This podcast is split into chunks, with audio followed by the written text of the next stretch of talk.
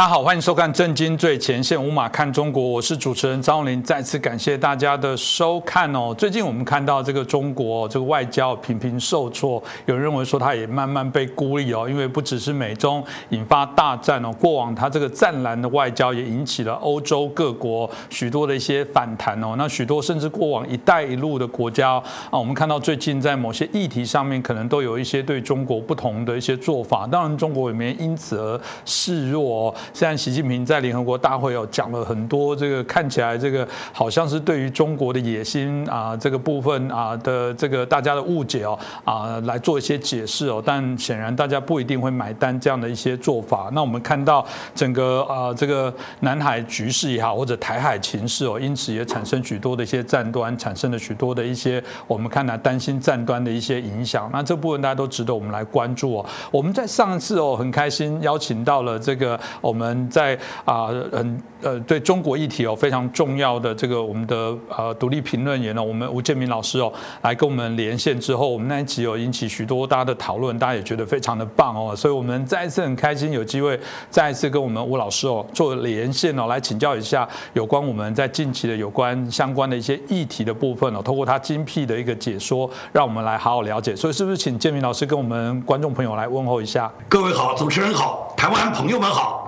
是，我想我们第一个问题，我马上就请教一下我们建明老师哦。在这个习近平二零一六年的秋季的时候啊，他那时候跟奥巴马承诺了，他说中国不会把南海的海岛啊这个岛礁了把它军事化，但现在岛礁上却已经有了飞机跑到弹药库啦，还部署了一些导弹防卫系统。显然，习近平并没有啊遵守他过往的一些承诺，而且变本加厉哦，大兴土木哦，做一些挑衅的这些军事的设施哦。这个嗯，就我们刚刚提到了这个。中国为什么敢冒着这个过去他自己公开承诺的事情来做一些违背，也不怕大家来做一些相对应的指责？老师怎么解读这样的一些事情？这个我觉得，只要跟中国打交道啊，跟中共这个政党啊，或者是中共控制的中国政府啊，只要打过交道的人，一都有这种感受。中共呢，就是讲的呢比谁都很好听，这就是我们讲的一种叫政治流氓。流氓是什么呢？流氓就是耍无赖，也就是你问他，他是可以跟你一口夸大海口，经常跟你赌咒发誓，讲的非常好听，但是呢，他不会给你办到，而且他可以公然。公然的违背承诺，当他违背承诺的时候呢，他习以为常，他绝对没有因为他违约了，他违背承诺以后，他有什么觉得有什么心虚，对不对？中共他从来不是这样，所以说您刚才提到的就是习近平曾经在二零一六年跟奥巴马总统是亲口答应他，绝对不会把南海军事化。那么美国也是相信了习近平讲的这个话以后，那么美国也就是说观察中共的行动。但是呢，中共很快一边跟奥巴马表态的承诺的南海绝对不军事化，但是实际上他们是大肆的开发南海的岛礁，把很多岛礁甚至用人工填海的方式把一些小岛扩大。那么呢，在南海呢，大量的制造各种军事岛礁呢，在这些岛礁上都有一些导弹啊、军火仓库啊、军火军队的一些补助设施啊，包括汽油库啊、弹药库啊、燃料库啊，也就是中共它完全就是在南海不断的扩大它的军事设施，把很多把很多岛礁呢已经完全军事化，这就是中共在一边答应到美国，一边跟奥巴马承诺的时候，一边做这个事。那么很多人都会有一种疑问啊，就是中怎么那么看重南海这些岛礁呢？花那么大代价把一些很小的岛还要人工填岛，把这个岛把它花了很多代价把这个岛造起来，而很多岛又不适合于人居住。那么造那么多岛以后究竟有什么用呢？这个你就一定要了解啊，中共这个决策人士啊，就是中共最高层他的决策人物啊，他是一个什么思想结构？他是一个什么心理状态？中共现在能够控制中共政局的，就是中国政治局委员这么二十多个人，那么包括常委的七个和其他的政治局委员这二十多个人呢，他们基本上都是中共建国前后出生的那一代，也就是按照中国大陆的话呢，叫四零后、五零后。这些人呢，现在的年龄呢，大部分呢都是六七十岁，也就是什么呢？这些人他们在成长的年代，恰好就是中国的红卫兵年代。那么红卫兵年代就注定了，在毛泽东领导的那个红卫兵年代呢，绝大部分的这些呃红卫兵呢是没有文化。啊，他们当时在他们应该受教育的时候，他们没有受教育，而他们参与的就是整个社会的动乱，去参与各种打砸抢活动，并且呢，在所谓的革命斗争下、政治挂帅下，这些人他们头脑里面除了有斗争基因，基本上没有什么文化。那么没有什么文化，他们又靠靠他们自己在中国这个残酷的中国政党的这个党内斗争上面，互相尔虞我诈以后，才升到高层。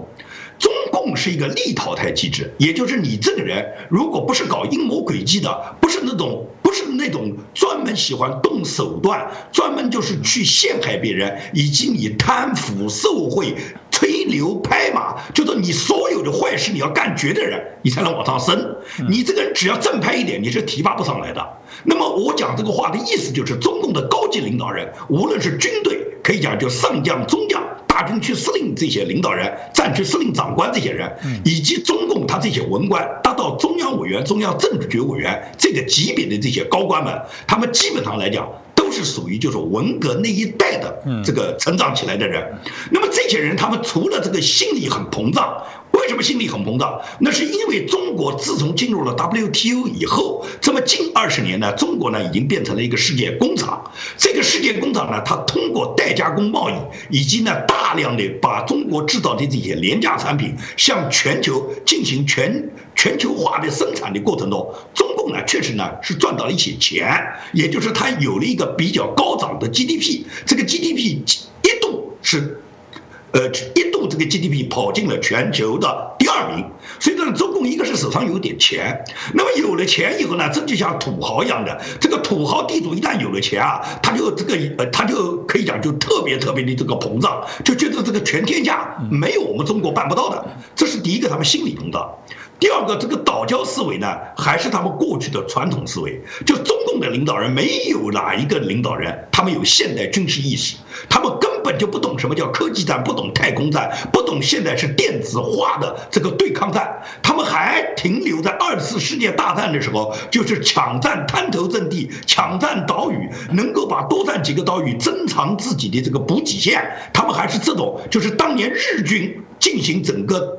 整个亚洲太平洋战场战争时候那种思维，因为当年日军呢，他在整个发动太平洋战争的时候，他是希望能多占一些岛屿，多控制一些岛屿，然后在每个岛屿上都建立自己的补给线。那么由于他有足够的补给线的话，他的部队就可以不断的往前升，而且呢，他所有的部队里面，他的这个补给能跟得上，他的燃料啊，他的军事弹药啊，他自己的食品啊，他能够跟得上的话，那他这个部队他这个前进打仗，他就有这个。就是有这个战略保障，共还是这种思维，认为我们在南海多占一点岛屿的话，那么一旦我们控制了南海以后，未来战争的话，大小岛屿都属于我军的，属于我共军的，那么谁能跟我们谁谁能跟我们比啊？你看我们控制多少地盘啊？而且我们这些地盘呢，我们可以把我们的导弹全架起来吗？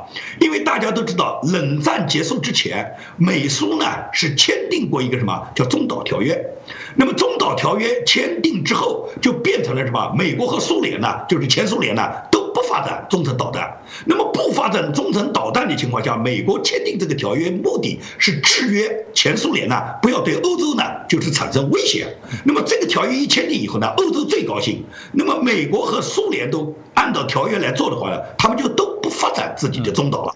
但是谁也没想到中共，中共呢就觉得你们不发展，我发展，所以中共就大力的发展它的中程导弹，而它的中程导弹基本上在南海的岛礁上，如果把它布上的话，不好，那么中共它就可以控制整个亚洲啊，因为中程导弹我们大家知道是五千公里左右之内的嘛，在这种情况下，也就是中共就说我没有跟你美国打的目的，我也不想打进攻到你美国，但是亚洲我是老大，在亚洲我要说了算，所以中共它。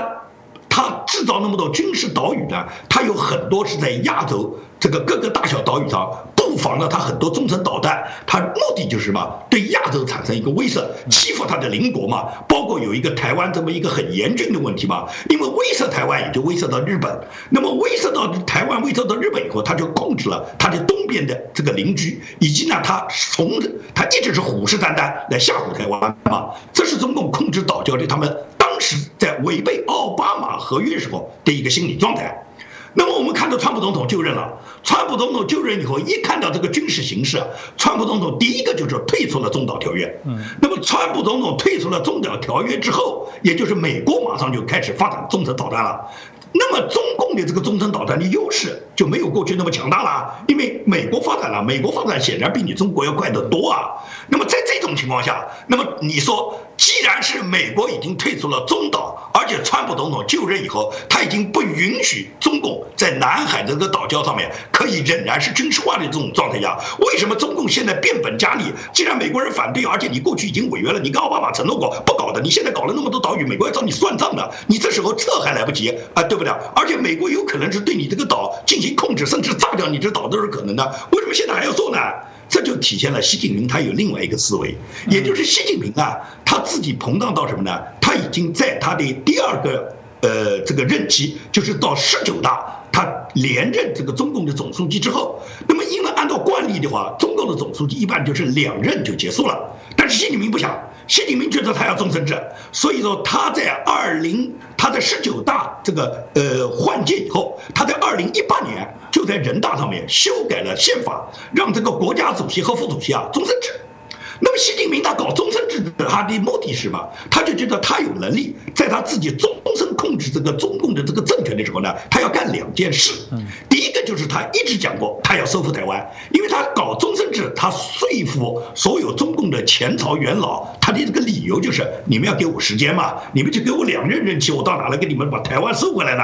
对不对？你们多给我点时间，我做好准备了，我就把台湾把拿回来了。这是他说服前朝元老，像江泽民啊、胡锦涛啊，因为这都是中共前任的总书记，这些人都还健在，所以说你要让老人家，就是那些退休的中共的中南海元老能够满意。你你要终身制的理由，我们都没有终身制，凭啥你终身制啊？所以说他说他终身制要把台湾拿回来。第二个人嘛，习近平他要推广他的所谓“一带一路”二零二五，他要在“一带一路”上面把中国呢，把他自己多余的这些呃劳动力啊，他的资源啊，把中国那些廉价产品啊，通过“一带一路”呢，伸往全世界，然后他通过中国的边贸，然后在“一带一路”上面。控制沿线的所有国家，跟所有的国家达成了各种交易之后呢，他是用经济贸易来对对方的意识形态和政治上面的一种渗透。那么最终，中共他就是要称霸世界。很多人说中共没有野心，不要称霸世界，你搞错了。中共的红色意识形态从毛泽东开始起就要恨不得把红旗插遍全球。只不过这个红旗插遍全球呢，在毛泽东的年代呢，他呢力道弱了一点，因为什么？那时候毛泽东年代呢，经济比较差。中国发展的那点经济，只够中共像毛泽东、周恩来，中共的顶层、顶层高层他们个人享受，老百姓基本上是没有什么，可以讲非常穷的。而习近平这个年代呢，是变成了就是 GDP 高涨，那么改革开放四十年是积累了很多红利的。那么这时候习近平手上有钱了，有钱就像我刚才讲的，土豪有了钱就不可一世，马上就要抱二奶养情人，马上就要到处去炫富，动不动跟你讲老子有钱，这就是中国人的这个派头，他就是要在全世界面前耀武扬威，觉得我有钱，我是大国，我军事实力强，你们跟我混才有钱，你们不跟我混，老子就弄你们。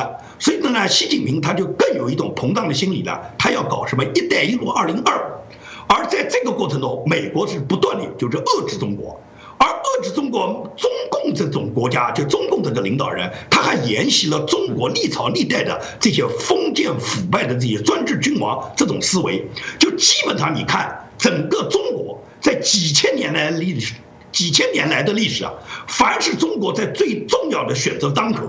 都是走了最坏的一条路，就是最重要的十字路口，四条路可以走，有一条是最好的，有两条不算很好，但也不算很差的路，但是一定有一条最差的路。中共每次都选那条最差的路，不光中共，中共前朝的中国控制的那些专制君王也是这样，那么中共更是这样，也就是什么？习近平他的心理就说：你美国不允许我，你美国现在等于控制我，我就要等于说控有这个岛礁以后，我才可以在南海有我的军事实力，有军事实力才能对抗啊！因为他们认为美国不过是把航母开到太平洋，而中共他现在没有那么多能力制造那么多航母，但是他说我这些岛就叫不成的航母，我有很多不成的航母，我都可以等于说这相互的连带布防啊，他是这种想法啊。那么。那么这个叫什么？还有一个更重要的中共的一个想法是什么呢？是因为美国打击伊朗，美国坚决要遏制伊朗，坚决在中共中东要控制伊朗的石油出口。美国一度对伊朗是规定，它一桶油都不得卖掉。但是中共要伊朗的油，中共就是专门支持世界上最邪恶的国家。中共知道伊朗唯一能换钱的就是油，所以说呢，中国专门跟伊朗签了一个四十年的合作协议，这啊二十五年的合作协议，四千亿美金，四千亿美金的金额是二十五年的合作协议，也就是在二十五年之内。我们两家互相交换，你伊朗提供四千亿美元的石油给中国，中国帮你制造四千亿美元的基础设施。那么习近平认为我们这是以物换物，你美国控制我们美元，我们不要美元，我们物物交换，你给我把油拿过来，我负责给你伊朗把你的高铁建起来，把你的华为五 G 给你升上，把你国家的基础建设给你搞起来。中共他是希望希望能跟伊朗达成这种邪恶的一种合作。而这个合作一定要控制南海，因为不控制南海，中国的油船或者伊朗的油船是根本就无法把它的油运到中国来的。这是整个南海中共所有的全盘打算。当然了，美国很清楚，所以蓬佩奥曾经严正的警告中共，也就是如果南海中共继续就是肆意妄为，美国不排除最终进行军进行军事打击和军事拆除，把这些岛礁炸毁的可能。因为完全美国是不认可，你们也跟美国承认过的嘛，我们就说我们不搞嘛，但是你们背弃了美国嘛，既然你背信弃义，美国有权利对你进行打击，就是这个情况。嗯，这个我想老师刚刚讲的非常清楚，为什么美国要在啊，就是美国对于南海的部分非常的关注，过去他们也有许多演习在这边，更不用讲中国在这边南海所做的事情。当然，老师刚刚的分析应该大家可以知道啊，这些原委哦，从许多的角度来看哦，那这个也是中国的野心啊。刚刚老师讲那一段让人感触很深啊，就你可以想象一个组织的文化是那种说谎话、敢搞斗争、最后难起来的，这这到底是什么样的国家文化？难道当你们自己在开会，你的同事有人说骗骗那些消费者没关系啦，反正傻子里面掺一点假药也无所谓。你可以想象你现在待的公司开会是这样子，最后拍板，大家还鼓掌叫好，说好做得好。现在中国在做的许多的这些外交政策，不都是这种啊睁着眼说瞎话，然后最终他们还能一致的愿意来做这个事情哦。我们现在看到很多国家也慢慢的针对这个问题开始产生一些反制哦，特别是我们谈到中印的问题哦，在最近逐步的。产生许多的一些啊，我们看到的争执啊啊，过去中国印度因为在一九六二年哦，边境有些战争之外，原来他们最后有个默契，有一个所谓的实控线明定哦，在这以外两公里左右，这个我们都不准在里面开枪。可是前阵子已经发生有一些啊激烈的冲突哦，那两国之间又产生了许多民众对于中国的这怨恨。我们看到这个不止国家，连民众的部分都产生对啊这个所谓的反中的这些啊。浪潮哦，那同时呢我们也看到了一个比较特别的部分，是印度它开始打所谓的西藏牌哦，大家就很好奇，这个印度要打西藏牌是要怎么个打法？到底这个过程当中哦，中印之间它是怎么样的？目前的一个角力跟变化，老师你怎么看待呢？可以这样讲啊，这个中印啊，就是关于中印冲冲突，很多人呢，大家呢都好像是很难想象，为什么印度那么强硬，而中共呢，在印度没有什么，在中印边界呢，就是狠不起来。啊，因为中国一贯张牙舞爪的话，见到谁都欺负的嘛。为什么我们西边这个邻居跟印度啊，中共呢狠不起来？这个呢有很多地缘政治的这个特殊性在这儿。首先呢，中印边境呢，本来大家呢是经过六二年的那一场中印战争之后呢，那么是划定了一条，大家就是说一个大家都互相认可的这个叫边空线。这个边空线大家也就是互相大家都。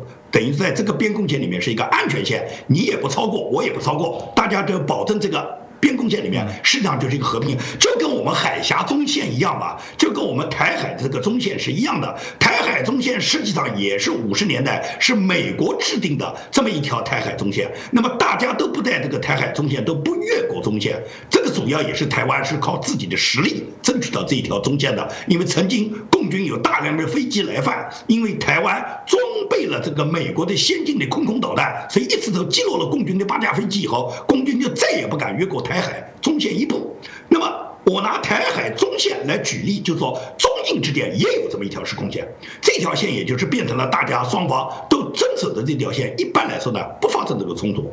但是为什么现在中印双方发生了冲突呢？可以讲，印度啊，在中印边界啊，印度是绝对的占上风。印度为什么是占上风呢？是因为就什么，整个这个高原气候和印度当地的这个边界啊，它就决定了印军所投入的这些战斗部队。他们大部分就是印藏边界的这些印度的藏人，这些人呢，第一个是本地民族、本地人，在高原气候下呢，他们有绝对的这个野外生存能力，而中共的共军的士兵呢，大部分呢是可以讲是没有作战打仗能力的，不要说正儿八经打仗，即使现在发生一些肢体冲突，中共的军队也是完全不堪一击的。共产党这个军队呢，就是外强中干，就是呢持强的，是实持强凌弱，也就是。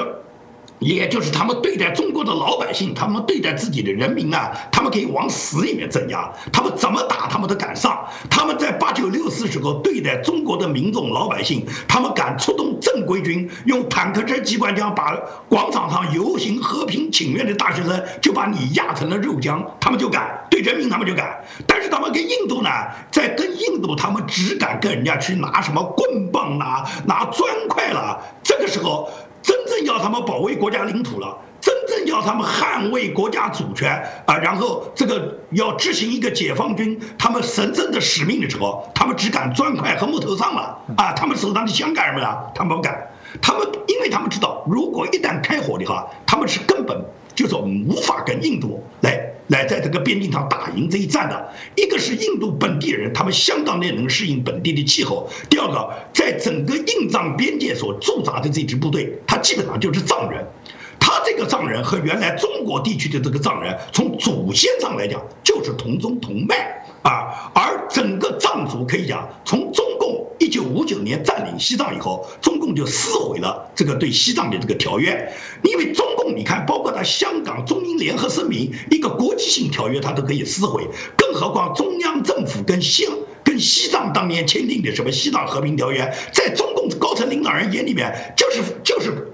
过期的文件，废纸一张，他们直接就把它撕毁了，所以说。所以才在有西藏发生了以达赖喇嘛为首的大量的藏人和活佛呢，最终就是流亡他国。那么，印度是一个非常重要的整个中国从藏族流亡的各种活佛、流亡的各种藏人的一个主要集散地。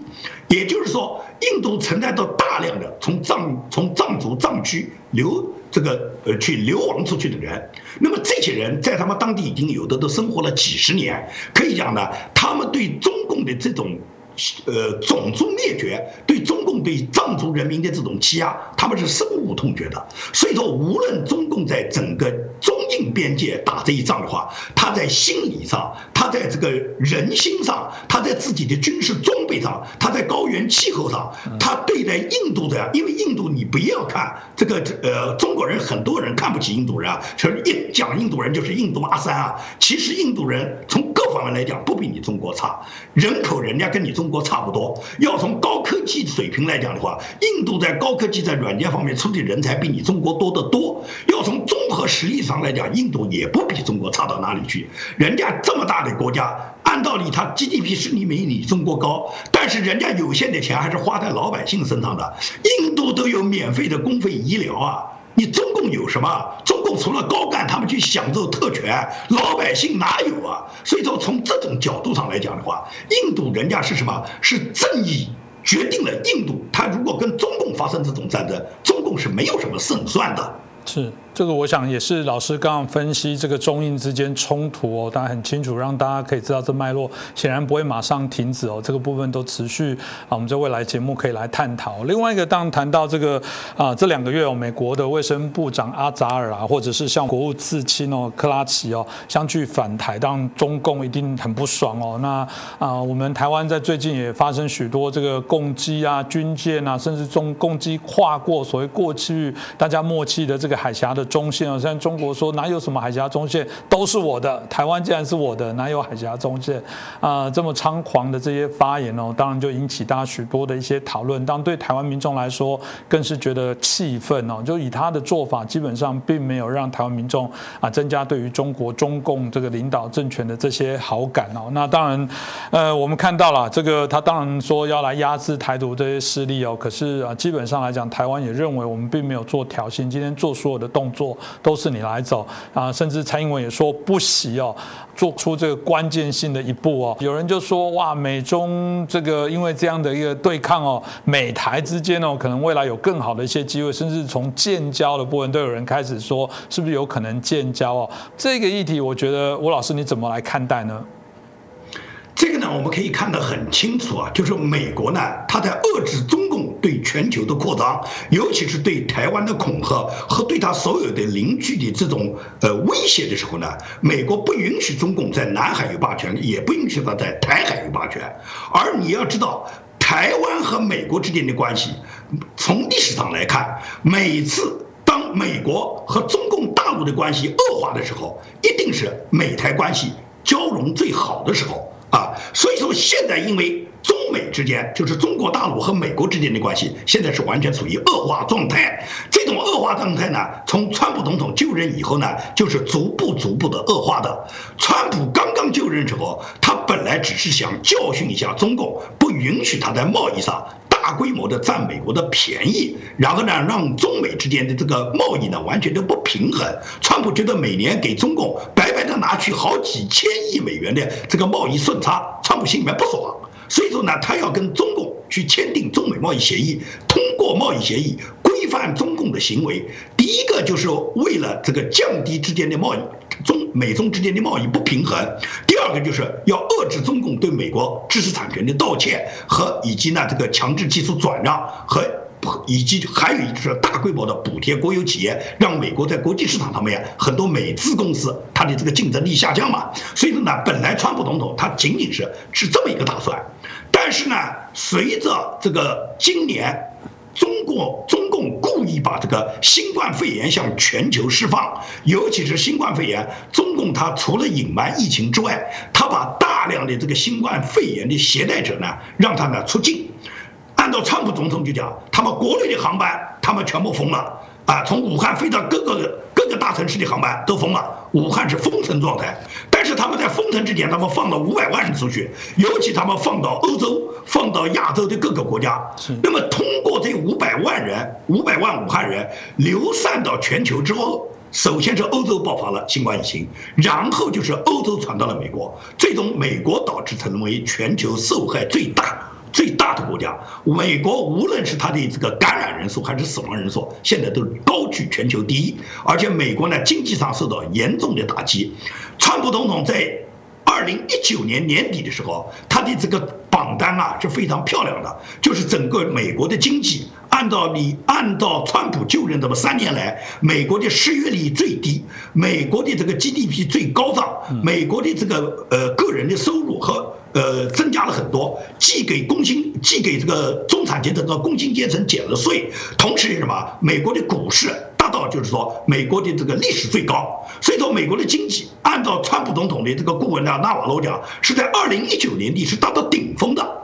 那么川普本来认为他有这么好的一个成绩的话，他在二零二零年。连任大选之后，他是有非常多的优势的，他能把国家治理的那么好嘛？老百姓安居乐业又都挣钱了，哎，凭什么不让川普连任呢？但是川普死也没想到，仅仅到了二零二零年一月份，中共跟美国刚刚签订了所谓中美贸易协议，那边就来了武汉肺炎，然后这个新冠疫情一直持续到今天，对美国的这个打击都没有得到都没有得到根本遏制，目前来讲只是比前几个月稍微可以讲减缓一点。但是呢，美国受到重创，无论是美国人民的身体健康，还是美国的经济受到重创。所以，他按照川普讲的说，现在已经不是八个月前我认识的习近平和我认识的中共共产党了。因此来讲，要中共要找中共清算，要中共付出这个代价，要中共承担这个他因为新冠疫情向全球输出这个所应该负的责任，这是你中国跑不掉的，这是美国的态度。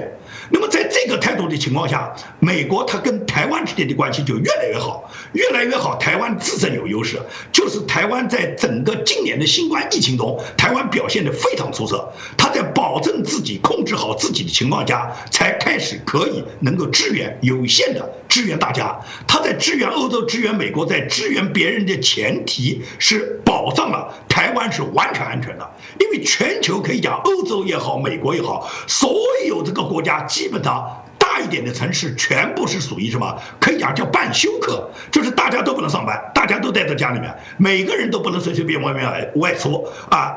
这 在这种情况下，就是所有的经济基本上就停摆了吧。而台湾，你看呢？台湾没有封过一天城，台湾的餐厅、台湾的这个公共场合、台湾的这个呃演艺剧场、台湾的这个球队、台湾的比赛、体育比赛、文艺演出，没有哪个地方是需要控制的。因为什么？台湾本身对 COVID-19 控制的就非常好。那么这个榜单这个成绩交出来以后，就让全世界就感觉到吃惊了。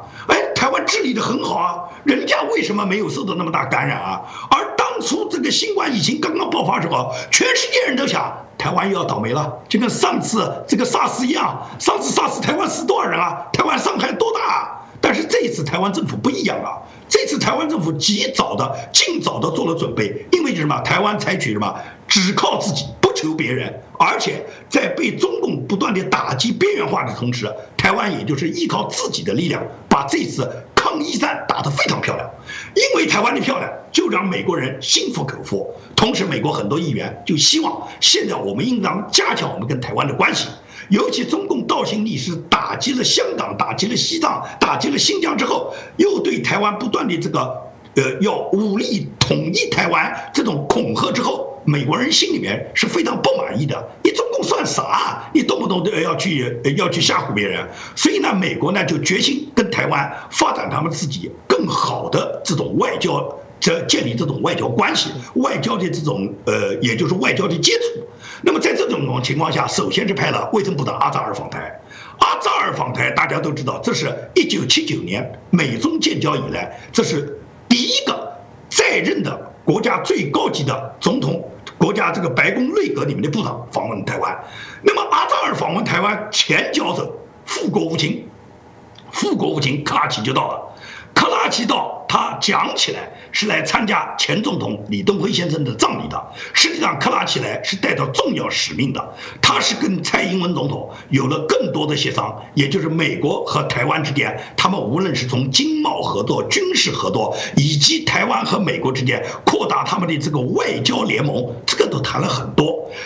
在克拉奇副国务卿访台的时候，蔡英文总统讲出了非常经典的一句话，就是台湾有决心走出关键的一步。这句话就给很多人有解读了，什么叫关键一步啊？台湾的关键一步是哪一步啊？那么所有人都会猜到，这关键一步就是台湾要跟美国建立外交关系嘛，要得到美国的承认嘛。美国承认以后，全球的这些美国的盟国、西方的发达国家就都会承认了吧。大家一承认以后，那么还轮到你中共，你能随随便便来去打击大家都建立邦交的这么一个国家吗？过去中共几十年来可以讲边缘化台湾，他一直是把台湾排挤在整个国际社会之外。现在国际社会踊跃的接纳台湾，这肯定是好事啊。那么在这种情况下，蔡英文总统讲了这句话的同时，台湾驻美国的这个呃叫做经济贸易处代表，那么他自己这个把他的这个肖美琴，他把他自己的这个个人社交账号呢改成了大使。那么他改了大使，大家很吃惊。那么肖美琴的解释就是说什么？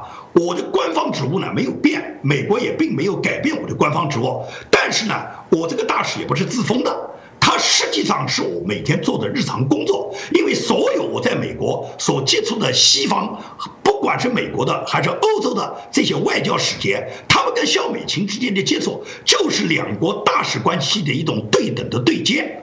大家都知道，外交是讲究等，就说是对等的。你是大使来，我也只是大使；你是外交部长来，我也是外交部长；你是国务卿，我就应该是国务总理，对不对啊？这个也就是说，从国外交场合上来讲，它就是有一个对等，大家是相同级别的人来交往。那么肖美琴这种做法完全符合台湾的实际，他就是蔡英文总统派往美国的这个代表台湾的大使。那么。当然，中共看到这就是很恼火啊。那么中共在这个恼火的情况下，就不断的经济绕台，越过海峡中线，然后不断的对台湾恐吓，还放上一段什么这个威胁台湾的一个什么电视呃呃电视视频。结果网友说这个视频是几年前那个央视放的一个军事栏目里面拼接出来的，是一个剪辑的一个旧片啊，而且是在戈壁滩上的一个旧片，他们拿过来吓唬台湾。这个中共呢，他就是靠说谎话来。来忽悠，来忽悠所有中国的草民的，同时他也是想威胁台湾。当然，他的军机绕台，尤其是他他的外交部的新闻发言人，直接就明确说到，没有什么海峡中间，因为你台湾岛都是我中国的，我在我自己领土上，我想怎么飞怎么飞，这是中共的霸权，就是霸权口气啊！这条中线本来是大家恪守的一条和平线，现在你居你居然讲没有中线，你敢越过中线，那么对不起。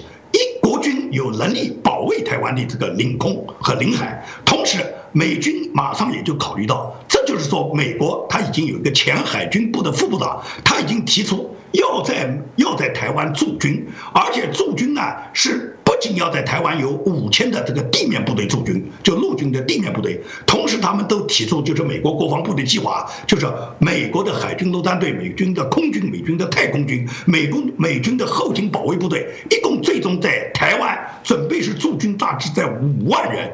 而且是包括几个前线的岛屿的，都是美军首先驻扎。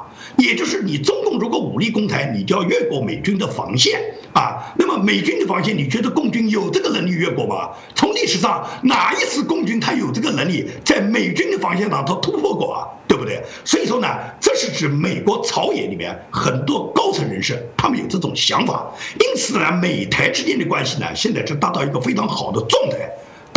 这有一个发酵的过程，就是川普总统呢，现在在谋求连任，在大选没有结束，美国新二零二零年的这个总统大选，这个新的新的下一任总统没有这个明确的时候呢，现在呢，台湾和美国呢，它都是属于一种热身状态，还没有达到马上就可以建交的这个程度。因此呢，这个外交部长就是台湾的外交部长吴钊燮呢，我 吴钊燮呢，他讲的这段话呢。他实际上既是踩了刹车，就是让相当一部分人很热衷的，马上我们就要建交的这部分人呢，他要给他们呢泼点冷水，就说目前阶段没有谋求马上跟美国建立外交关系。但是呢，这个吴钊吴吴钊燮呢，他讲这个话呢，我个人认为呢，他讲的有点过。为什么呢？他不应该在这上面有明确表态，就是不谋求建立外交关系。他应该讲，他应该是在这个问题上保持一个沉默，就是美台之间建交是大方向。可以这样讲，台湾两千三百万人，无论是那些能够愿意就说是回归中华民国的人，还是那些坚持台湾应该独立、成立台湾共和国的人，没有哪一种人不希望台湾能够迅速的得到美国承认，得到美国的认可，把台湾把它重新加入到国际社会大家庭，让台湾在国际社会上面理直气壮的有台湾人他的一个就是说有他一席用武之地。这是所有台湾人他的心目中的一个愿望。那么这个情况下，为什么吴钊燮他要讲这个话呢？我理解就是说呢，台湾现在还没想好，真要跟美国建交，究竟以哪个国家去建交？因为你目前台湾是以中华民国的身份在国际社会上面和大家交往的。蔡英文总统他就任的是中华民国的总统，他不是什么台湾共和国的总统。那么你既然是中华民国的总统，如果以中华民国的名义跟这个美国建立外交关系，个不叫建立外交关系，按照美国的意愿讲叫恢复邦交。因为传统上来讲的话，中华民国跟美国就有多年的外交关系，只是前只是到了一九七九年中断了，对不对啊？在这个之前有几十年的外交关系，而且作为当年反法西斯战争，这个美国和中华民国是盟国，大家是共同战胜了。日法西斯，然后建立了联合国。中华民国是联合国创始国之一，是五常之一。也就是，如果中华民国跟美国建交的话，毫无疑问来讲，中华民国傲，就说可以讲叫傲首扬步，可以走进这个恢复中华民国五常地位，把中共赶出联合国。但是，如果是中华民国把跟美国为了这个恢复外交关系呢，它虽然从国体上来讲，从法统上来讲是最合理的，只是台湾现在当朝政府和台湾相当一部分政治人物呢，他们不认可，因为台湾呢，经过几十年的这个不断的大家的民主化，有相当的台湾的政治人物和台湾民众呢，很反感这个国民党，因为国民党。可以这样讲，他投共投的太太无耻了，所以大家反感国民党以后呢，就相当的台湾民众呢，他有去民国化的这个情，这个这种情怀。那么他们认为这个民国呢，就是你国民党带到台湾来的，因此呢，这个去民国实际上就是去国民党，因此大家有去民国化的这种想法。不愿意中华民国，那么不愿意中华民国，你要是台湾要想跟美国建交，那你只能有独立成立台湾共和国的唯一一条路了，对不对啊？你既然不愿意以中华民国的名义，你只能是台湾共和国嘛。问题是台湾共和国，台湾宣布独立。这一步是一定要美国认可的，在美国没有得到完全认可的情况下，台湾是根本没有任何条件，就是自己宣布独立了。因为你宣布独立的话，如果美国没认可，国际社会不认可，中共借着这个借口就把你打了，啊，对不对啊？所以我相信台湾的这个政治人物没有没有这叫做不可能没有这样的智慧，就肯定要得到美国的认可。那么问题就是说，台湾如果现在马上就建立一个台湾共和国的话，没有那么简单了。啊没有那么简单，对不对？所以在这种情况下，这个台湾他还没有想好，他是以民国跟美国恢复邦交关系呢，还是要自己独立成立一个台湾共和国跟美国建立邦交关系呢？这个对于台湾台湾现在当朝的人物呢，他们还没想好。没想好这个问题，现在就不能够马上做出答案。我觉得吴钊燮他唯一的这个里面这个里面有漏洞的话，就说他不严谨的话，他就是现在不应该表态表的那么明确，他应该把这个问题放到以后去谈啊。大大方向是肯定在这，也就是美国承认台湾，最终一天台湾作为一个独立的国家，成为这个。就是说，台湾无论是以中华民国的名义也好，还是以台湾共和国的名义也好，得到美国的承认，然后台，然后回到国际社会大家庭，这是趋势，这是一定会。是，谢谢老师。我们最后一点时间，当然还是延续刚刚的问题。你刚刚也提到了，因为整个啊美中台三方的这种等距的一个改变哦，也有人在谈到说，这个中台湾更不用讲，台湾非常重要的一个地方。当然，美国也多次说过，是一个在民主价值相同的，在很多啊我们在谈到对于自由民主人权追求是一致的地方。面对这样的一个中国的威胁哦，有人当然一方面提醒说，嗯，小心哦，可能在美国十一月三号大选前后要注意有没有。中共蠢蠢欲动，老师你怎么看待？呃，这样子后续的一些发展，是不是可以给我们简单的简短介绍一下？因为根据美国这个前海军副部长呢，他的个人的这个推测，说是甚至认为，在美国今年十一月三号大选的时候呢，中共趁着美国大选呢，这个大家都顾忙着大选，没有时间顾别的，那么中共就突然对这个台湾进行袭击了。因为中共一直呢，他们有这种叫做心态啊，他们认为他们对台湾叫做闪电战，也就是如果是早晨攻击。他们甚至那些呃，原来这个没有改这个战区之前，原来的南京军区副司令叫王洪光中将，他曾经说过，早晨打，我们下午就在台北喝茶了啊。蔡英文晚上就已经带到北京来，到到这个呃这个到这个菜市口就斩首了啊。这就是说，中共的这些将领啊，他们这种就是膨胀和这种不可一世啊，他们根本就不知道，他们说的就是胡话，但是他们讲的话呢，有人信。马英九就信，所以马英九就曾经讲过，这个首战就是终战，也就是中共一旦发生战争，这个仗打起来以后，也就是他的首战开始就是结束了。啊，开始就是结束，也就是台湾就报废了，台湾就被共军占领了，也就是没等美国反应过来，或者是当美国知道台湾那边打仗的时候，那么整个台北、整个台湾省、呃整个台湾岛啊，已经完全被中共军占领了。那么在这种情况下，美国就只能是变成既成事实，那就变成了什么？美国跟中央政府谈，跟中共谈，就不会再管你台湾这个本身的这个事情了。这是马英九和相当一部分这个对这个共军恐惧的人啊有这种判断，啊有这种判断。那么这个美国前海军副部长他叫克罗伯西亚，他。他本人能够能够预测认为大选期间。共军就发起这个闪电呢，这种呢，我觉得呢，还是属于就说是呃他个人的一个观点吧。呃，作为他是一个军事将领，他可能有他的这个判断，但是呢，我个人认为这种可能性不大啊，不大。这个中共呢，没有这个本钱，也没有这个能力。再说，美国再怎么大选，他大选结束以后，不管川普总统在十一月三号是连任了还是败选了，川普他即使是败选，他交出他自己的总统权力，也要到明年一月二十号。因此，川普总统在他大选，尤其你想想，川普如果是输掉了，那还不找你中共撒气啊？尤其是中共现在对美国大选做了那么多干预，那你在这边还已经武力犯台，但川普总统马上他还是总统啊，他马上就会下令美国的这些军队、这些航母啊，轰不平的北京，斩不完你中南海呢？川普那无人机到了中南海上空，那习近平他们有几个人活得了呢？啊，对不对？所以毫无疑问来讲，中共他不会选择这个对台湾呢，就是所谓在十一月三号大选期间就可以敢随便的就武力站台了。但是呢，中共呢，他这个危险呢，他一分钟都不会停，他每分钟都告诉你台湾人，我们的导弹架你们头上，我们随时要打过来，我们要消灭你们。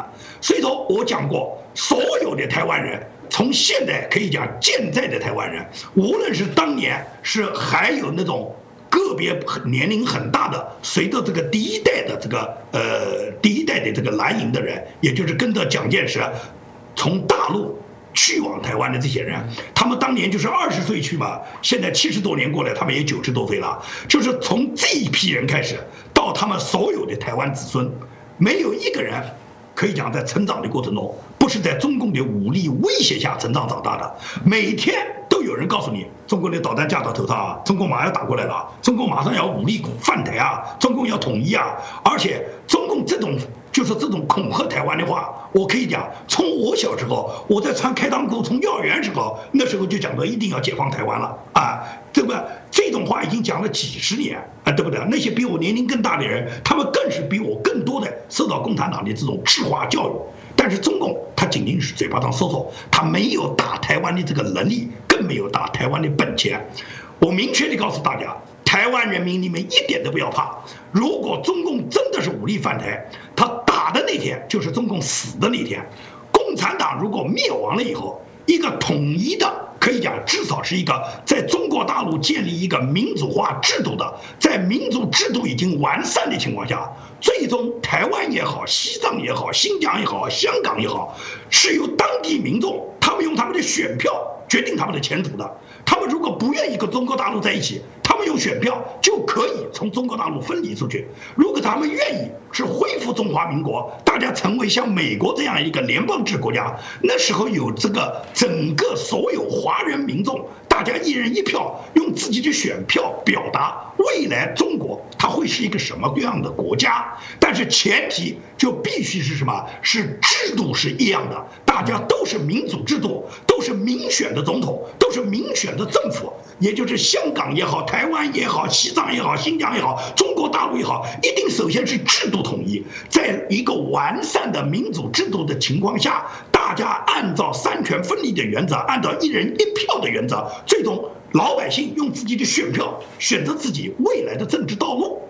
嗯，这蛮重要。我想我也蛮同意我们建明老师所说的啦。很多人一直在谈到对中国啊有许多好像不友善哦。我知道还是有很多这个爱国主义者会觉得你们都在唱衰你们的节目，从头到尾我明明就在南海在捍卫主权啊，你们就说它不应该的，不属于你的，好像就在做一些啊拉后腿的一个动作。但说真的，所有的部分的问题还是在这个政权，基本上它就有许多的一个非常大的这个威权政府的体制哦。对人民的一些侵害，对普世价值、所谓自由民主人权的部分的侵害啊，呃，建明老师讲讲的非常好啊。有人也谈到了说，那解决中国的问题最好的是什么？就是让中国民主化，就是让中国民主化，让中国民主化之后，基本上我觉得许多的问题透过民主的机制来走，不也是我觉得我们在谈到这种我们所期待更好的一些方式啊？我相信啊，呃，在中国大陆的朋友，你真的喜欢现在这体制吗？是。好像看起来在经济发展给你得到一些红利，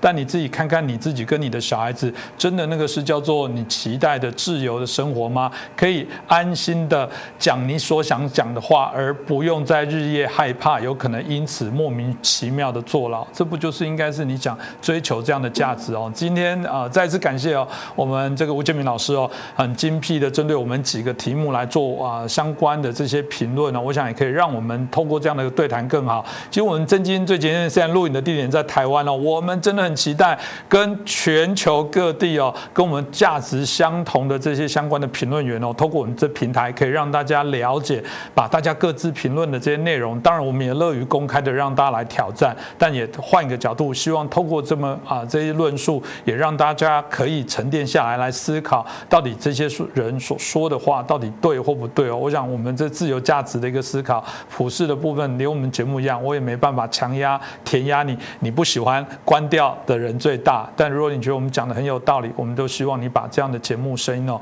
传递给更多希望中国民主化的朋友，让他们了解哦。再次感谢我们建明老师哦，嗯，连线的时候他是深夜哦，真的很谢谢他，这个还打起精神哦。不过我看到建明老师每次讲这题目，眼睛都炯炯有神啦。我觉得我们就继续加油，希望所有在追求推动中国民主化的朋友，我们可以团结一起，让整个中国的人民过更好的生活。再次感谢大家的收看。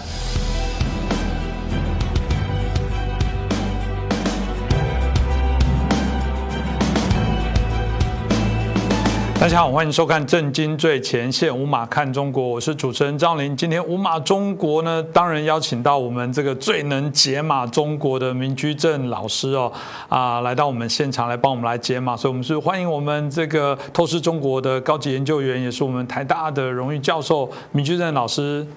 主持人好，各位观众朋友们，大家好。是老师，我觉得我们今天在探讨的是一个热点的台湾跟美中的关系哦。当然，所谓的热点当然是谈台湾，其实一直都是热点啦。对，我们过去谈到所谓第一岛链哦，从战略的角色上，大家都说它是很重要的不成的航母哦，因为啊，毕竟美国都不想要让他的战事推动到他的本土哦。最好的部分就是它对于相对应有敌对的这些所谓的政治势力来讲，做一些防堵的一些做法。那加上台湾。在许多呃呃经济的表现，在许多我们认为在整个社会上扮演一些关键重要，国际上扮演一些重要的角色，所以大家一直觉得台湾一直都有一定国际的能见度。当然，中共不愿意把这个台湾啊放手，还是视为啊它其中的这个啊所谓的啊中国的一部分啊，用各种文攻武吓的方法，一直来对于啊中呃台湾台海的部分来产生许多的事端。其中有一个比较有趣的说法，就是到底你是一个当桥。梁或者你要当棋子哦，这有许多的纷争跟争论哦。老师你怎么看待这样的一个呃讨论呢？呃，对了，对台湾对这个问题当然一直是长期以来关注的焦点哈。呃，其实你如果从比较高层角度来看呢，这么多年台湾的统独辩论呢，就台湾现代就当代的国家战略辩论，嗯，就是我们跟一个大陆呢，就是中国大陆就是究竟维持一个什么样的关系？尤其是看起来中国大陆经济慢慢变强以后，然后国势上升之后呢，我们跟他到底维持什么关系呢？大家这个争论很多。最近大家谈的最多一个就台湾，就你刚刚讲说，呃，在跟大陆关系，在第二就是跟美国美中这个对抗之间呢，台湾扮演什么角色？呃，现在很多人说台湾应该去当棋子，有人说不不，台湾当棋子这实在是不应该，台湾应该去当桥梁什么等等，呃。讲这话的人很多，那我就不去点名。那我基本上我对这问题呢，我是不谈人。嗯，我们不谈人，我们就就事论事，我们就谈观点啊，就谈对这个观点的看法。那刚刚你谈了，就是说到底是桥梁好还是棋子好？我们先说桥梁论好了。桥梁论听起来是一个非常好的说法。是桥梁论，简单说就是在美中对抗之间呢，要扮演一个桥梁的角色，而不要被任何一边拿来当做棋子。它背后的意思就是，我不想当，我不想选边。嗯，在美中对抗当中，我不想选边。它有它逻辑哈，它逻辑大概是三点：第一点是避免战争；嗯，第二点希望说能够在美中当中呢左右逢源，在美国这边拿到好处，在中国那边拿到好处啊，这叫左右逢源。第三呢，当然是因为台湾呢过去三十三十多年来呢，很多台商到大陆去工作啦、去发展等等。对台湾的经济呢，还是对大陆经济呢，都起到了很大的这个作用。所以我们也希望说顾及台商的这个安全跟财产的这个发展呢，所以也希望说不要不要选边，尤其不要选美国那边，然后希望说能够维持均衡的，两边得到好处。简单说，这是个左右逢源的想法。是，这三点我看起来就是说，避免战争当然是正确，是。但我们过去谈过说，究竟如何避免战争才是妥当的？我基本上三个观点：第一，你要有实力。第二，你要有准备；第三呢，你要有决心，有敢用这实力去对抗人家侵略的决心。有这三个条件呢，大概那个可以避免战争。但你说哦，我就是为了避免战争，避免战争，那通常会获得战争，这是很可怕的。这第一个。那第二个顾及台上，我想也没有问题，因为台上毕竟几十万人，甚至上百万人，然后你要连家属的话，那过百万恐恐怕都有，所以你到底怎么照顾他们，这是国家应该有的一个责任。是。那第三点核心问题就是左右逢源的问题。左右逢源，从一般情况下来说呢，当然是好的。是，也就是说，呃，两个大家伙在打架，然后我不要卷进去，然后我两边得了好处，这想法当然不错。但实际上在国际政治上呢，我们屡屡看到就是。左右逢源是个很好的想法，但并不是每一次都能够成立。嗯，问题就在这里。嗯，这当然就是我们大家呃谈到，不管是旗帜跟桥梁，但必然有一些条件了。当然，老师刚刚提到说，有些人就是不想做，就是想要担任这个桥梁嘛，认为说桥梁还是一个最好的部分，避免战争了。当然，我必须说了，这个的确是很伤人的观点啦。就是刚刚讲谈到逢源，如果对价值的捍卫，显然没有选边的问题，就是你到底站在我们现在在谈到自由民主那一边，或者是威权啊，这个独裁的这一边，但不谈这个，就某些人还是呃，他范围还是只能兼顾他现在，毕竟经济还是一个最主要的部分来讲。那老师谈到，如果他要担任桥梁，到底他需要什么条件？简单说了，如果我就不说美中两国哈，就说在国际关系上面看过去大概上千年的东西方的国际关系历史呢，我们大概整理出几个条件出来。假设只有两个强国，嗯啊，两个强国对抗。那么在什么情况下可以可以有桥梁或能够出现桥梁呢？这两国呢没有准备打歼灭战，是，就是我没有准备消灭你，你没有准备消灭我，那么这样的话有桥梁的可能。是。那么如果说两强有一边准备打歼灭战，甚至两边都想打歼灭战，在还没有发热的时候呢，大概桥梁还勉强可能。但是，一旦对抗到了相当激烈、相当热烈的时候呢，那桥梁就不太可能出现了。那第一种。第二种就是这，如果到一定程度的话，这两大强国呢未必容许桥梁出现，因为他担心桥梁桥梁可能会削弱的态势对我是不利的。那甚至他不容许桥梁的存在。那么在这个情况下，就两强对抗很激烈。如果说短期之内出暂时出现桥梁的话，只有两种可能性：一种可能性是障眼法，有一边希望弱化对方。啊，想要欺骗他。是。第二呢，就是这边呢，我力量还不够，我要慢慢等，我要缓兵之计。嗯。我拖延时间，希望时间对我有利。所以这第一个条件哈。第二条件是是这个你在两方有个桥梁，对不对？这两个强国呢，没有任何一边想要并吞桥梁。是是。那如果说两边有一边想要并吞桥梁的话，那么桥梁跑出来，可能在某一边来看，他变成说啊，这桥梁是我刀口的肥肉。啊，这恐怕更更麻烦，所以桥梁的出现必须有两大条件。嗯，这个让我其实很为难哦。就是台湾有一些社会新闻，就是情侣吵架，有人这个好意路人看他们很激烈，怕女生被 打过去，结果反而被开枪了，这就是桥梁的为难了。另外一个部分其实比较吊诡啊，其实我们刚刚在谈到的比较会是想象中，就是说两个国家，它那是有一个第三国来做一个缓和，但偏偏台湾是这件事情的事主哦，反而是大家老师刚刚也提到的是。人家是为了你吵架，你这时候还能做什么样的桥梁？最终就是不惹事，或在旁边啊闪边一点比较好。刚刚提的两只大象跳，那到时候被踩死的是反而是台湾。那这个说法大家可以理解了。另外一个部分，如果要担任棋子啦，当担任棋子的条件又是如何呢？呃，所以桥梁的相对面就是棋子了，对不对？棋子应该这样说哈，如果这是两大强国对抗情况下。有一个国家对任何一方，嗯，甚至对两方呢，都有重大价值。是，啊，这第一个啊，有有重大价值。第二，有如果有重大价值，然后这两方呢，有一方愿意出面保护他，嗯，这样就可能成为桥梁。是啊，对不起，成为棋子。好，那再往下说，就是在更特别情况下，就是有些这个棋子国家的出现，是两边的角色可以用。嗯，也就是甲要对付乙的时候，可以用用棋子来对付乙；嗯乙要对付甲的时候，也可以用棋子来对付甲。这样就变成说，两边都拿当棋子。嗯，你说两边呢，其实是桥梁，不是？不是，因为两边都觉得说。桥梁就是我没有并吞你的意思，对。但是两边有一边想并吞它的话，这棋子就不成立了。嗯。所以我刚刚讲说，两边都可能拿这个第三者当棋子，但即便如此呢，它都不可能成为桥梁。嗯。呃，台湾今天的情况就有点像说，哎，就我们用国际关系话来说，就叫热点。热点就是说，哎，有人对他有兴，多边对他有兴趣，然后呢，就出现所谓的热点的情况。嗯，就产生这部分。不是谈到这个热点啊，我觉得大家可能对热点这部分有很高的好奇哦。在一开始我提到台湾的热点，当从被国际关注啊等等很多战略地位、角色、经济地位等等非常多。但老师，你能不能就比较完整的告诉我们，到底什么是热点？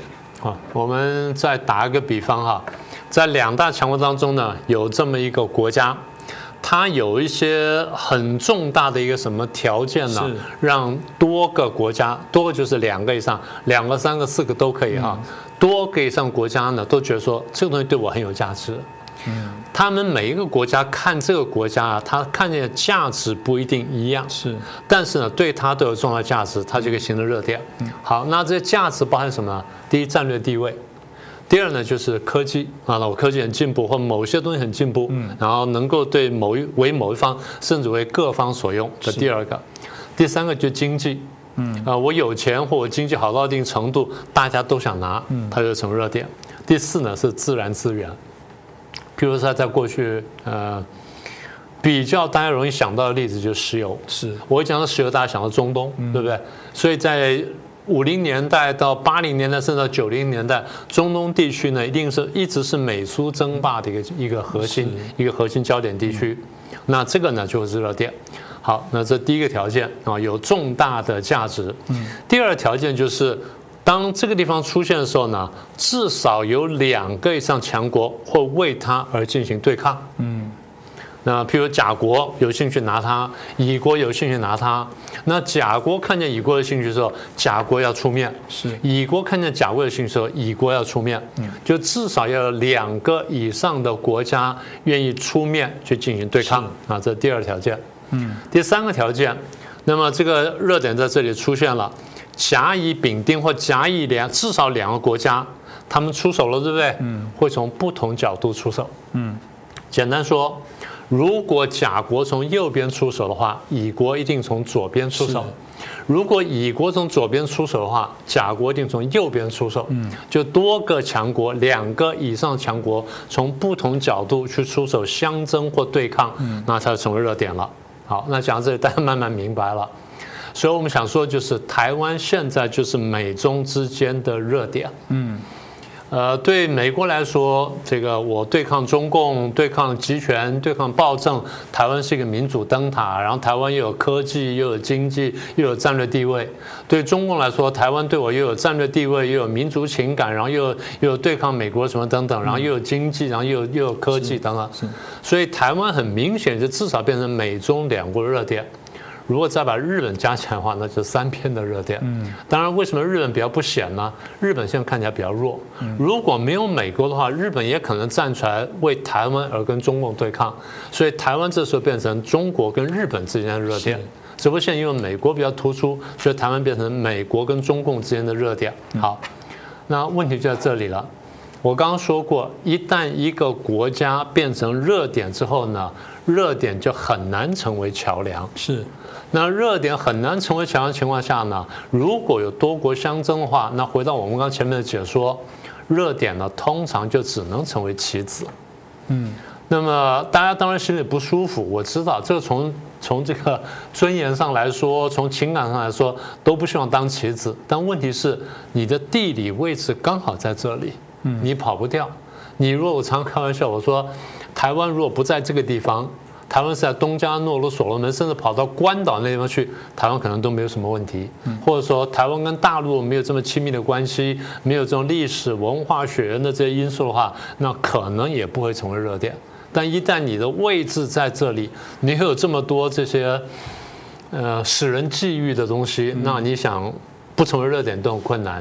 那换句话说，我一直讲，我说这几十年来，美国跟中共对抗呢，一直拿台湾是当棋子的。你说啊，我心里不舒服，我不想当棋子。问题是你跑不掉，然后国力又比较弱，你想不当棋子都很困难。嗯，这叫你无法选择的部分。对，所以再往下推演，就是说，如果一个一个国家像台湾这样子，一旦成为热点的话呢，通常你没有中立的空间。那很多人希望台湾追求武装中立。我很早就说，这可能性非常非常小。这这后这个话题扯远了，我们有空这样再说。但简单说，就是一个地方变成热点之后呢，它很难去选择武装中立。是，的确，老师有提到了，我们呃过去有一些这个啊很高层的这些政治人物有提到说，嗯，我们要台湾追求永久中立，要像那个瑞士一样，然后我们也不侵犯你，那你也不要来惹我。看来这个老师的评论真是很难有这样的空间啊。那能不能谈一下我们在过往的？历史里面到底有一些哪些的案例？老师可以呃介绍让我们了解。嗯，在国际关系史上面，这些这些先例还算不太不算太少了。呃，比如说吧，呃，大概一次大战之前的土耳其，呃，最早不是叫鄂图曼帝国嘛，或者奥斯奥斯曼帝国嘛。它地处欧亚两洲，然后呢，又是一个非常大的一个一个国家。可是到了十八、十九世纪之后，慢慢开始呃，十九世纪之后慢慢开始衰弱。衰弱之后呢，这边英国、法国开始崛起，然后这边呢，俄国非常强大，所以土耳其就变成了说，当时西欧各国跟俄国之间呢争霸的一个空间，所以它就变成了一个双方争执的一个热点。嗯所以碰到说这边鲸吞那边蚕食啊，那这是第一个热点。第二热点我能够想到的，譬如说像是波兰，嗯，波兰在历史上呢多次被瓜分，大概就是欧洲尤其是普鲁士啊或者德国强大的时候呢，就要吃波兰一块；俄国强大的时候就要吃波兰一块。那波兰比较惨，就是第一地理位置在这里，就像我刚刚讲的台湾，你刚好在台湾海峡这里，而不是在那个地方。波兰呢，刚好夹在西欧跟这个俄国之间，哪一边强大起来之后，就要想打打对方，不是想打波兰哦。欧洲强大之后，他怕俄国将来阻拦他，他就要先去打俄国。俄国强大之后，怕欧洲阻拦他，他就要去先打这个欧洲。是。可是呢，你要打我，我要打你呢，都得先经过波兰。波兰不幸夹在当中，然后还有个更大问题就是。大家可能不是很清楚，波兰地势相对平坦。嗯，不要说现在，在当年呢，运兵都相对容易。嗯，那有骑兵就更加简单了。所以俄国的骑兵也好，欧洲骑兵也好，呢，甚至这个呃拿破仑的军队呢，过波兰去打俄国也非常容易。所以波兰就变成了四战之地。所以它呢就是一个很明显的热点啊，大家就想去瓜分它，去打它，跑不掉的啊。这第一个。第二就是，譬如说二战的时候，刚刚不是讲了说嘛，呃，纳粹崛起了，德国崛起了，一下横扫了欧洲，欧美各国去对抗纳粹，最后形成了同盟国。嗯，那请问，同盟国跟纳粹在尖锐对抗的时候，有谁能当桥梁？嗯，啊，这是第三个案例。第四个案例，第二次大战打完了，突然间爆发了冷战，美国跟苏联尖锐对立，对立了将近半个世纪，请问谁能当桥梁？嗯。都没有桥梁，所以我刚刚讲就是说，当双方在尖锐对立，都想歼灭对方的时候呢，那桥梁是很难出现、很难存在的。那我们不要说远了，我们说中共自己，中国在四零年代末期，国共不是内战吗？一九四六年国国共开始内战，有没有桥梁？认真说是没有的。是，哎，他说有啊，有民主党派是。当时很多民主党派呢，曾经想出来担任国共之间桥梁。为什么？他们觉得说我是民主人士，嗯，我不卷进党争里面。那国民党嘛，你们已经执政很长时间，你很独裁，我不喜欢你，因为他们讨厌蒋中正。共产党呢还没有执政啊，看起来有点希望，但是呢，现在我不知道。但是呢，我们这个天下胸怀为己任嘛，然后希望说能够照顾老老百姓，我们大家不要打内战。所以民主党派人士出来就自以为是桥梁呢，去调停国共。嗯，结果呢，请问各位，民主党派现在去哪里了？在大陆。在干什么？在干共产党的尾巴党派，根本没有任何地位，没有任何角色，被共产党玩玩到死的地步，所以自以为桥梁，他下场如何？嗯，我现在想提醒各位，就是有些时候桥梁不能随便做的，如果有一边想把你吃掉的话，那你是干不了桥梁的。国民党呢没有想吃掉民主党派，共产党想说将来我有权利的时候我就把你吃掉，所以共产党最后要歼灭民主党派，那你怎么可能当桥梁？当然不可能。嗯，当然，当然回过老师 刚刚提到，以目前台湾的状况，大概不大可能当桥梁，最有可能还是旗帜啊。不过我想还是把刚刚那个脉络我都好好奇的再做一下梳理，就是说，所以台湾真的就是不可能做桥梁吗？应该这样说。只要美国跟中共对抗这么激烈，桥梁是很难出现的。不要说台湾，其他国家都很难当桥梁。否则，现在你觉得够大的国家是哪些？英国够大了吧？俄国够大了吧？法国够大了吧？德国够大了吧？甚至印度也够大吧？能不能当桥梁？恐怕很难。嗯。那么也就是说，今天的美中对抗越来越接近当年的美苏对对抗。今天的美中对抗已经讲出了意识形态的对抗跟价值观的对抗，双方的招数呢越来越凌厉。当然，我说双方离当年的美苏冷战其实还有一段距离，可是已经往那方向走。那么我意思就是，桥梁的出现已经是越机会越来越渺茫，而这时候谁要当桥梁的话，恐怕危险性比较大，所以桥梁是比较难难出现的。那过去我也多次讲过，在这节目上我也讲过，我说我们当然听了心里不舒服，但是呢，中共拿台湾当牌去打美国，美国拿台湾当牌去打中共，所以台湾现在很多人说啊，我不要当美国的牌，不要当美国旗子，有人还说希望当的什么木塞或当什么，是这都是很好的语言。但是呢，在现实上是不切实际的。也就是说，当美中对抗越来越激烈的时候，桥梁是难以成立的，棋子相对容易成立。我倒不说要争取做棋子，我的意思就是说，当两边拿你当棋子的时候，你根本跑不掉。那问题是你怎么样扮演好棋子角色，在这当中得到比较大的利益，只是这个样子。嗯，这个呃说来当然就是我们谈到很现实的政治的状况就是如此啊。甚至在桥梁的这个说法，我自己刚刚老师在谈，我心也在想，对啊，最终可能是在比谁站在桥梁的哪一边的而已。如果谈到不管棋子跟桥梁，我觉得中国还是无所不用其极的。当然要。对于岛内来进行相关的一些影响，特别包含统战，用尽各种方法来游说你要变成是，搞不好不只是棋子，不只是桥梁，搞不好还希望你变成是听话的他的一部分，真的就是他的一个神。老师，你自己在怎么看待中国在对于各种对台湾的统战的手段呢？对，过去我在别的场合呢讲过说统战，但是今天我从另外角度去谈一下。中共在很多地方是有设计的，那他在战略各方面都有设计，虽然不一定能达到，但是呢，以他的思路来说，他会这样做。好，那现在统战台湾，你刚刚问的这个问题，呃，他当然有这个目标，但是我们呢，有的时候哦，目标这样是定死的，不是的。中共定目标其实定的不错，他有高目标、中目标跟低目标。我就简单讲，我高目标跟低目标。用他们的话来说，不叫高目标低目标，它叫高纲领或低纲领。嗯，也就是说，我现在中共统战台湾，我有高纲领，也有低纲领。嗯，高纲领就是我最后最终希望达到的比较高的目标。是。低纲领就是现阶段我希望至少达到的目标，叫低纲领。嗯。所以我先达到低纲领，我先争取低纲领，慢慢向高纲领前进。嗯，这是他们的设想。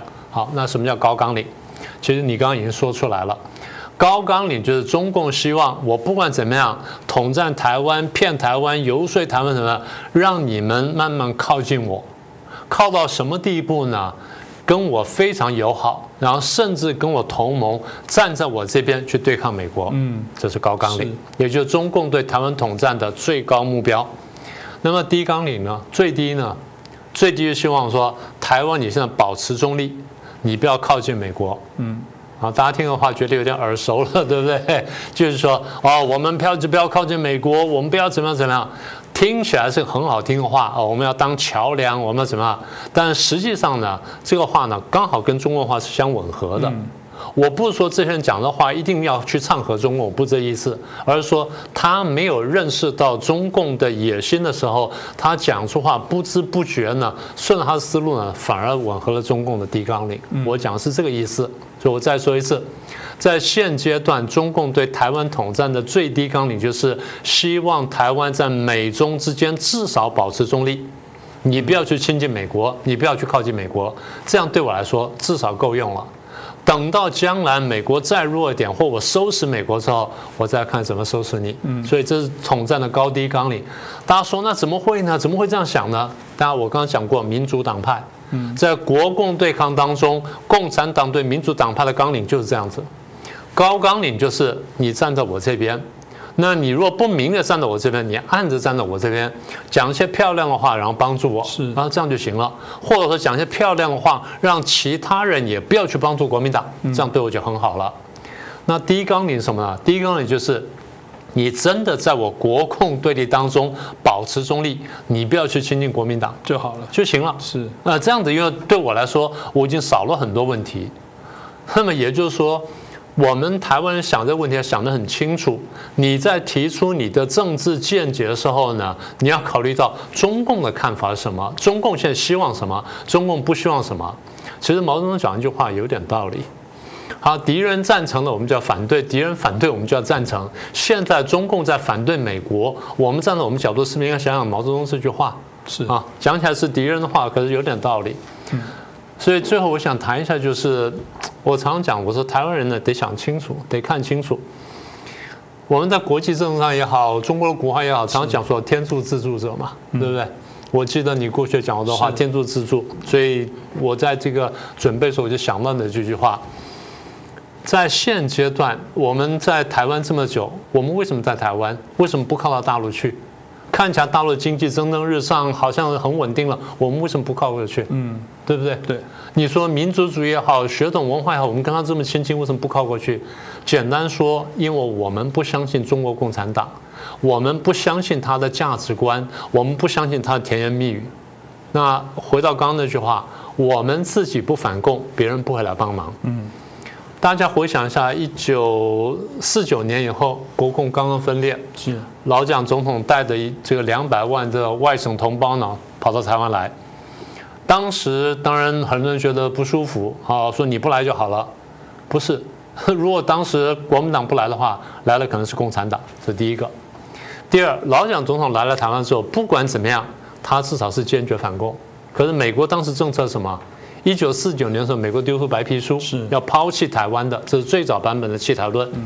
等到一九五三年，美国跟中共打了三年的韩战，韩战打完，美国痛定思痛，决定说跟台湾重建同盟，然后签了中美协防协定。嗯，所以换句话说，台湾从美被美国抛弃到被美国拉回成为盟友呢，基本上有两个条件。第一个条件就是国际局势变化，国际局势变化对我们有利，我们掌握了。第二。老蒋总统当时若坚决要去投共，你觉得说美国当时还会拉住台湾吗？是不会嘛？对，老蒋总统当时坚决反共，所以美国觉得说，那好，我把他拉过来。所以第一是国际局势有利，第二你自己看的国际局势看的正确，然后你做了正确的选择，做了正确判断。嗯，那么也就是说，今天我们看的政策呢，我们还是得回到这个当下，我们得认清楚呢，对我们最大的威胁是什么？我再提醒一下很多蓝营朋友们呢，想清楚，你最大敌人呢，既不是台独，也不是绿营，你最大敌人是红营。对绿营来说也是一样，你最大敌人不是蓝营，你最大敌人是红营。所以不管是谁批评对手的时候呢，想想应该是先批评中共，因为中共才是最大的威胁。如果我们认清了最大威胁是谁的时候呢，我们就可以排列优先顺序。约为顺序排列之后呢，我们在在敌友之间就分得清楚，这样我们下手轻重呢才比较明确。呃，中共最希望我们蓝绿打到不可开交，然后从来没有想起来红是敌人，所以我一而再再而三提醒大家，红才是。中华民族将来走上民主宪政做的敌人，不管你称为是中华民族还是华族还是台湾族也好，你只要希望台湾能有民主政治的话，最后呢，你必须解决中国共产党。是，也只有这样子才能让我们稍微安居乐业。就你旁边有一个。我们刚刚提到的不守规矩，然后流氓恶霸，然后所有国际的公约签订了也可以不理由。我们过去几集的一些节目还有谈到，就基本上他们要内斗的本质，要说谎，呃，要做这些呃唯心之论的部分，然后这个睁眼说瞎话，才有机会做到上位啊。我常讲，如果大家都了解现在我们在整个比较呃资本主义民主机制啊，虽然我知道也有奸商啊，但你想象有一个商人他在开会说没关系，那个做假的没关系，没有那颜料可以掺化工使用，没关系，没关系都可以，然后他还能卖，然后全部的公司从上到下，连这个贩售的都知道这件事情，他们还愿意让这东西出货，你不是叫这种厂商叫黑心厂商吗？但这个政权难道不是黑心政权吗？因为整个上下大家都这个可以这样子啊，闭着眼睛在干这些，他们真的问他们良心，这是这对的事情吗？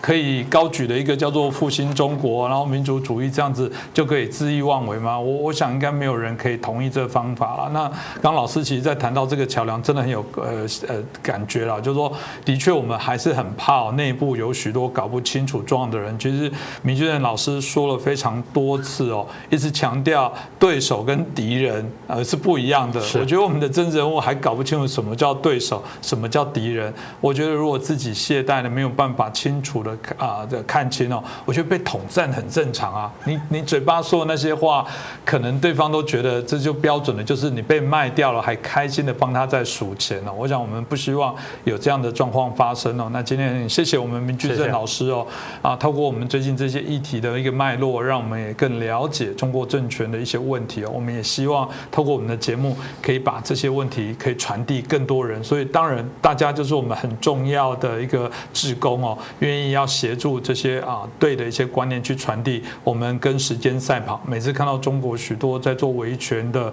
为他们自己国家在做这种自由民主啊这个奋斗努力的人，被中国无情的打压、关押，甚至因而死亡，我觉得非常的难过。那大家都跟时间在赛跑，我们真的希望早日看到啊中国自由化的一个到来。那当就需要我们大家更多努力。我每次都讲这。